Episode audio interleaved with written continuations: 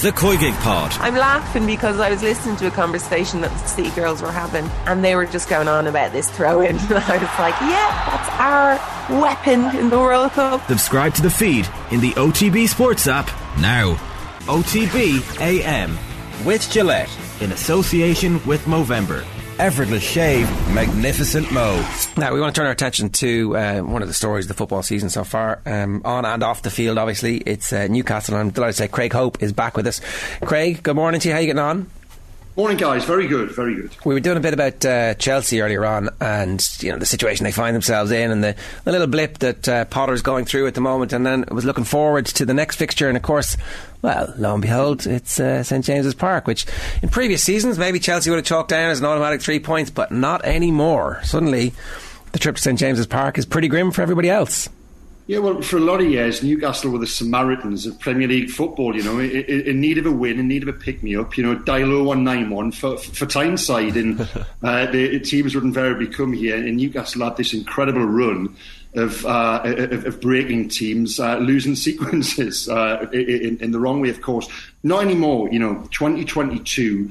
Newcastle have only lost once at St James's Park, and that was to Liverpool. They've only lost once this season uh, in all competitions, and that again was to Liverpool, and only in the 98th minute. So it is an entirely different prospect up here now, and and Chelsea really couldn't probably wish to be coming to a worse place, especially given you know it is the it's the last game before they send off Newcastle into the World Cup break. Uh, it's a tea time kickoff. That gives the Geordies an extra two and a half hours to get some ale inside them inside the town. St James's will be absolutely bouncing. There always is that extra little bit of uh, little bit of zip and bit of zest under the under the lights as well. And you know, for once, as, as a journalist covering the, the Northeast patch up here, you're going into home games fully expecting Newcastle United to win, and I'll be very surprised if they, if didn't beat Chelsea again on Saturday night. What is what is it that makes Eddie Howe a good manager? What are what are the characteristics that you've seen so far, apart from like being good in the transfer market, and, and you know that's obviously a, a, committee decision, or not not just not just him. Obviously, he's got a, a, voice in it, but like the the bits that have made Almiron good uh, at mm. the level that he's playing at. Like what what is Howe good at? If I was going to list his qualities, I would say he, he is honest, he's intelligent, and he's extremely hardworking. Now, if you put those three things together, I think the modern player and, and supporter also will buy into you. And Eddie has got an awful lot of goodwill up here, be that from within the dressing room or be that on the terraces. Uh, he just, from the minute he walked in, he was believable. And I, I sit here as a journalist. How many times have I been on your show? Whenever I come on here, it's invariably to, to talk about a manager who have fallen out with or a manager that, that I don't necessarily rate. I can honestly say this guy is the real deal. He absolutely is top draw. When he came into the club, there was people probably from beyond Tyneside, even on Tyneside, who were saying, you know, this is the equivalent of Manchester City's Mark Hughes, the guy who will take them so far before they go out and get a, a, a, a Pochettino, a Mourinho, a Guardiola, whatever you want to call it. They don't have to. Newcastle have hit with their sorry, the new owners have hit upon with their very first managerial appointment. They've hit upon a guy who can take them all the way. He is absolutely obsessed with improvement and with betterment. And the biggest compliment I can play him, pay him is the fact that this team, which is playing regularly, week in, week out, six of the ten starters were already at the club pre takeover. Six of the ten starters were players who, supporters of Steve Bruce and, you know, put down as championship players, put down as not being good enough, put down as being the reason Newcastle United are in a relegation zone. They weren't the problem. Everything else around them was the problem. Eddie Howe has come in and he's taken a lot of those same players, Miguel Almiron, the most informed player in the Premier League, Joelinton transformed, Fabian Schär looking like a world class centre half all of a sudden, couldn't get a game previously. He's taken those players and he, he's improved them day on day. He's given them confidence, belief, you know, tactical improvement, technical, technical improvement. He improves players as both footballers and as people. And that is, as I said before, the biggest compliment I can pay him. And it's the reason Newcastle are where they are. Will, uh, will Craig, be someone who puts more emphasis on a top four finish or winning cups? Because Scrape past Palace last night on penalties in the in the League Cup, and I think there was a bit of a moment of brevity in one of the press conferences during the week where journalist pointed out that the the Fairs Cup before the Apollo 11 moon landing in 1969 was their last trophy as a club. So, I mean, Newcastle fans will want trophies and want them fairly soon. how ironic, though, you, you, know, previously Newcastle used to rotate in the cup to safeguard against the Premier League status. We were there last night before the game, saying, you know, you can understand if they rotate to protect their champion, Champions League ambitions. What a turnaround in a year! The fact that we're we're having those conversations, but you know, Eddie. Eddie wants to win a cup, you know, and especially there was a moment last night as the uh, as the teams were preparing to take penalties and the scores flashed up on the big board, and I asked this of Eddie afterwards, it revealed that Tottenham Arsenal and Chelsea had all gone out of the competition.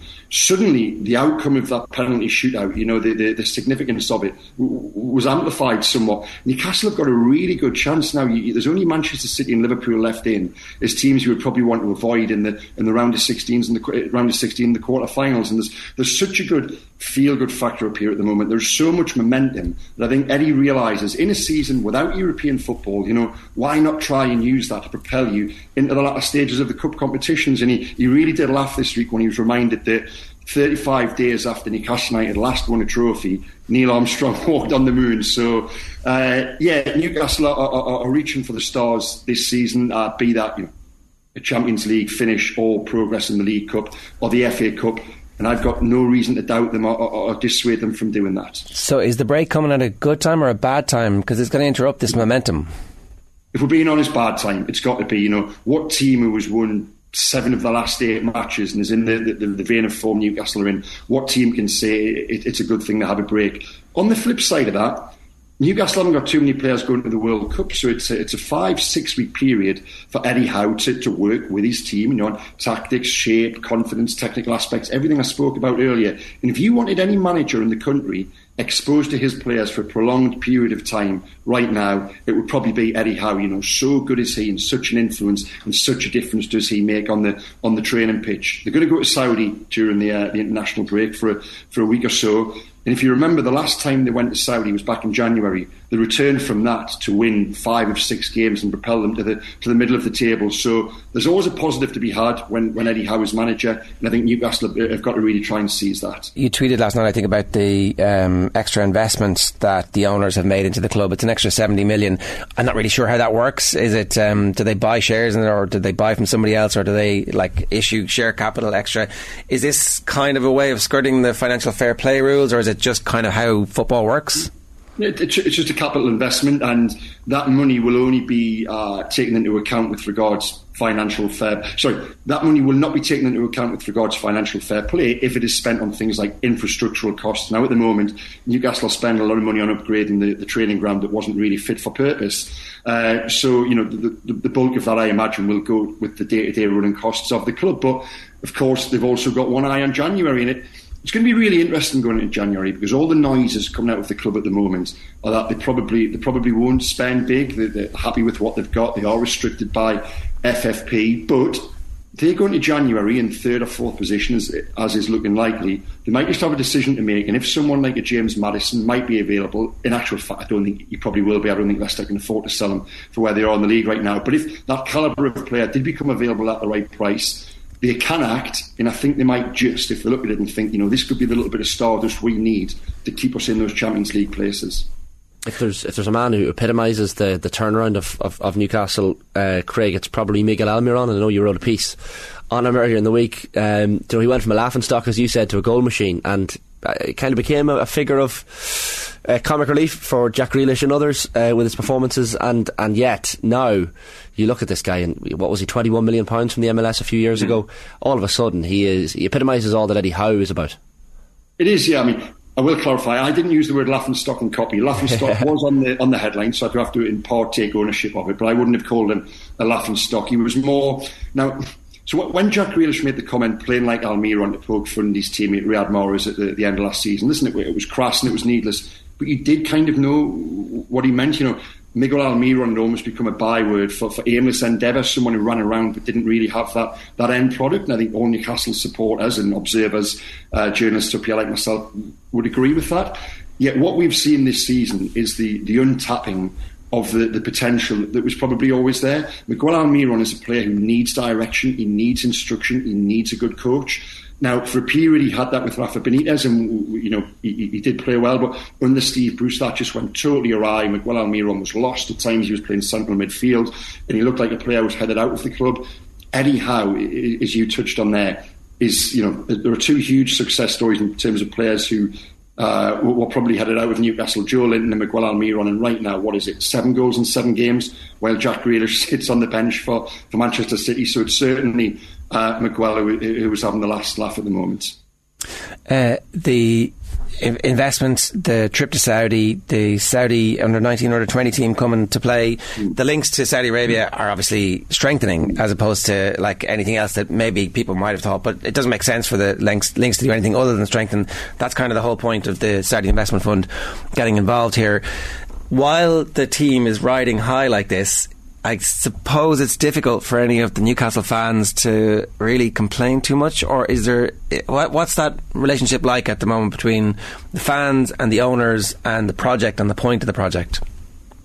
Well, it, it, it's strong. It's incredibly strong. There's, there's nothing but praise for the owners, and I, I guess you're, you're, you're you're hinting towards other other concerns over the, the, the, identity of the ownership and human rights and everything we've I've spoken about this on this show with you now.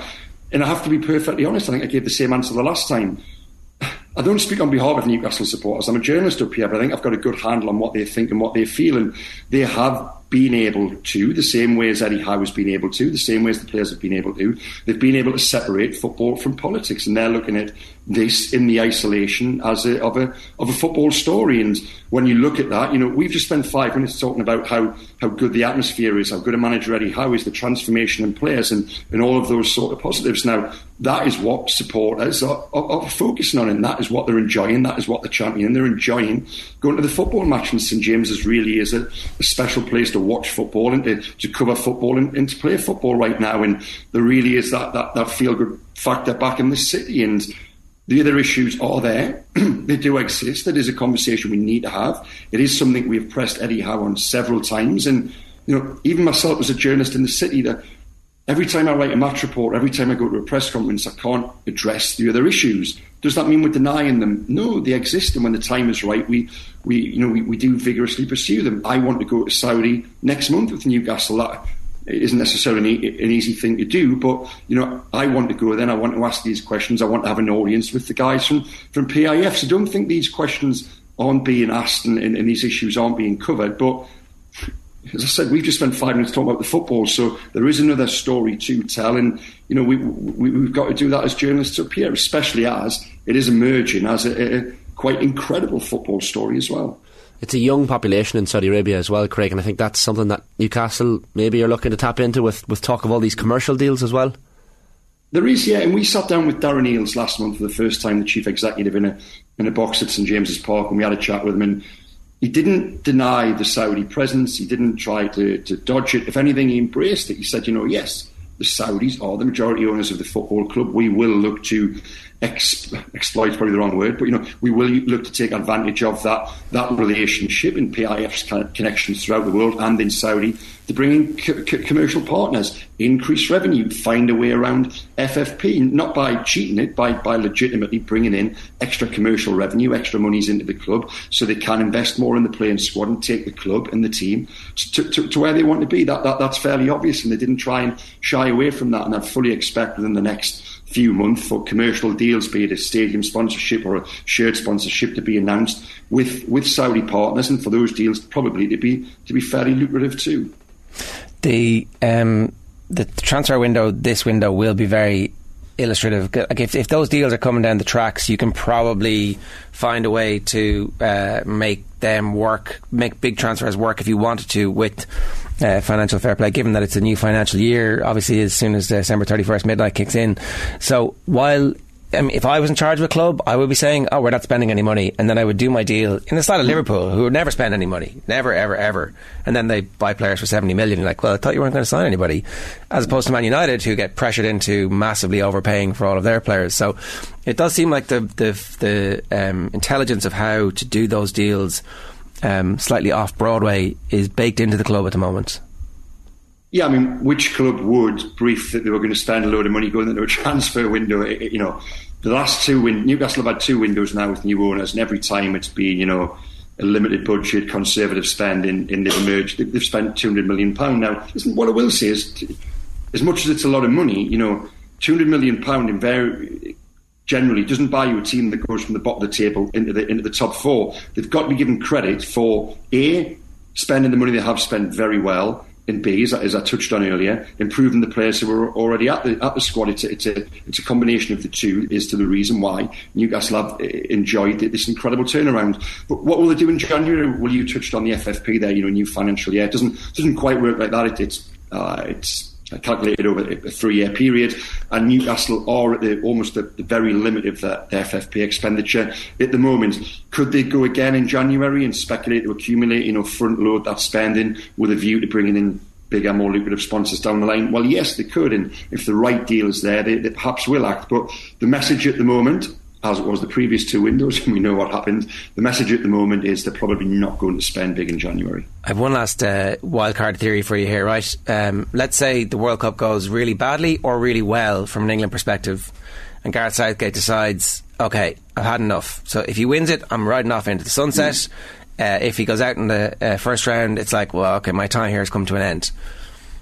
The obvious candidate at that stage for mm. the England job would be Eddie Howe. Is there a world in which that happens? Mm. Yeah, it would be absolutely, but uh, it won't happen. You know, I can ninety nine point nine percent sit here now and say, even if the FA came and, and asked Eddie Howe to be England manager, which I think they, probably should, if uh, if Gareth does go, he would say no. The England job will always be the England job. The England job will be the England job in five years' time, ten years' time. Eddie Howe's still a relatively young man. He's only 44. The Newcastle job, at this moment in time, is unique. It's once in a lifetime. It's the most exciting project in world football. You don't leave the Newcastle job as it is now to go and take over England. That might sound like a crazy thing to hear. I don't know, but it's the truth, and that is how Eddie's thinking at the moment. There's no way he would leave Newcastle for any job in the world right now. I can I can confidently say that I, I, I really can know him and, and, speaking to him about this in recent months. So, so yeah, while it is a, a very plausible, likely scenario, uh, it won't happen. So there you go. That's my answer. Craig, uh, the, we wait, wait, to see the, the final England squad uh, later, later, today, I think. But uh, interested to see in the in the mail you've had um, yourself and a few of the other columnists picking your your uh, selected starting 11 for, ahead of the World Cup. So you've gone with 4 2 3 1 Pickford, and then the back four of Trippier, Coady, Stones, Shaw, Rice, mm. and Bellingham in front. Uh, then you've Foden, Maddison, Grealish, and Kane. So I suppose what, what jumps out there is I mean, some people go for, for Dier, some people go for Maguire, some people go for mm. Gomez alongside Stones. You've gone for Conor Coady, and you also have James Maddison in the team as well. Yeah, so I think there's three players in there who won't be in Gareth's team. I, I think Gareth's starting 11 is, uh, is probably quite predictable now. The three who, from my 11 who won't be in Gareth's 11 will be Conor Coady at the back. That'll probably likely be Harry Maguire or uh, Eric Dier. Jack Grealish won't probably start wide wide left. That'll be Raheem Sterling, and James Maddison won't start in that in that role behind the forward. I think it'll probably be Mason Mount or Bukayo Saka who comes into, into, into that position, or you know mix and match across the front three. Uh, I went for Grealish because I just think he's a different player in an England shirt, and I think Gareth should take the handbrake off uh, and really try to attack this World Cup and play on England's strengths. Now, once over, he looked at the England team and thought you could understand why he was building from the back and you know made their strength that, that that solid defensive unit. I don't think it is anymore. I think you might as well go there and attack and make the most of the likes of Phil Foden, Harry Kane, you know, you, are better in your best players. Jude Bellingham pushing on, supporting that. Uh, I went for Grealish. I think I think he's a different player in an England shirt. I went for James Maddison, who it looks like might not even go to the World Cup, never mind start. I went for him because I just think he, he, he, is one of the most informed players in the, the, Premier League right now. And I went for Coady at the back, to be honest with you, because I couldn't think of anything else. It wasn't that I particularly think Conor Coady's having a, an excellent season, but when you're asked to do these little things for the for the paper, and I had to pick my England 11, you suddenly realise how short and how stretched they are at the back and how you're probably going to have to put in at least two of the four, three of the four, Kieran Trippier apart, who isn't enjoying a good time at club level at the moment in the back four. That is why, I, and you know, to take the, the question on and the subject on, I don't think England will go far in this World Cup. I think they'll probably negotiate the group with a, a little bit of difficulty, a little bit of discomfort, and then the first good team they come up against, be that the last 16 or the quarter final, I think they'll, they'll probably go out. Okay, interesting. Very interesting to see who makes the, the grade today in the squad. Craig, always great to talk to you. Happy birthday, sir. Thanks a million for joining us. you too, guys. Take care. Bye bye. OTB AM with Gillette in association with Movember. Effortless shave, magnificent mo.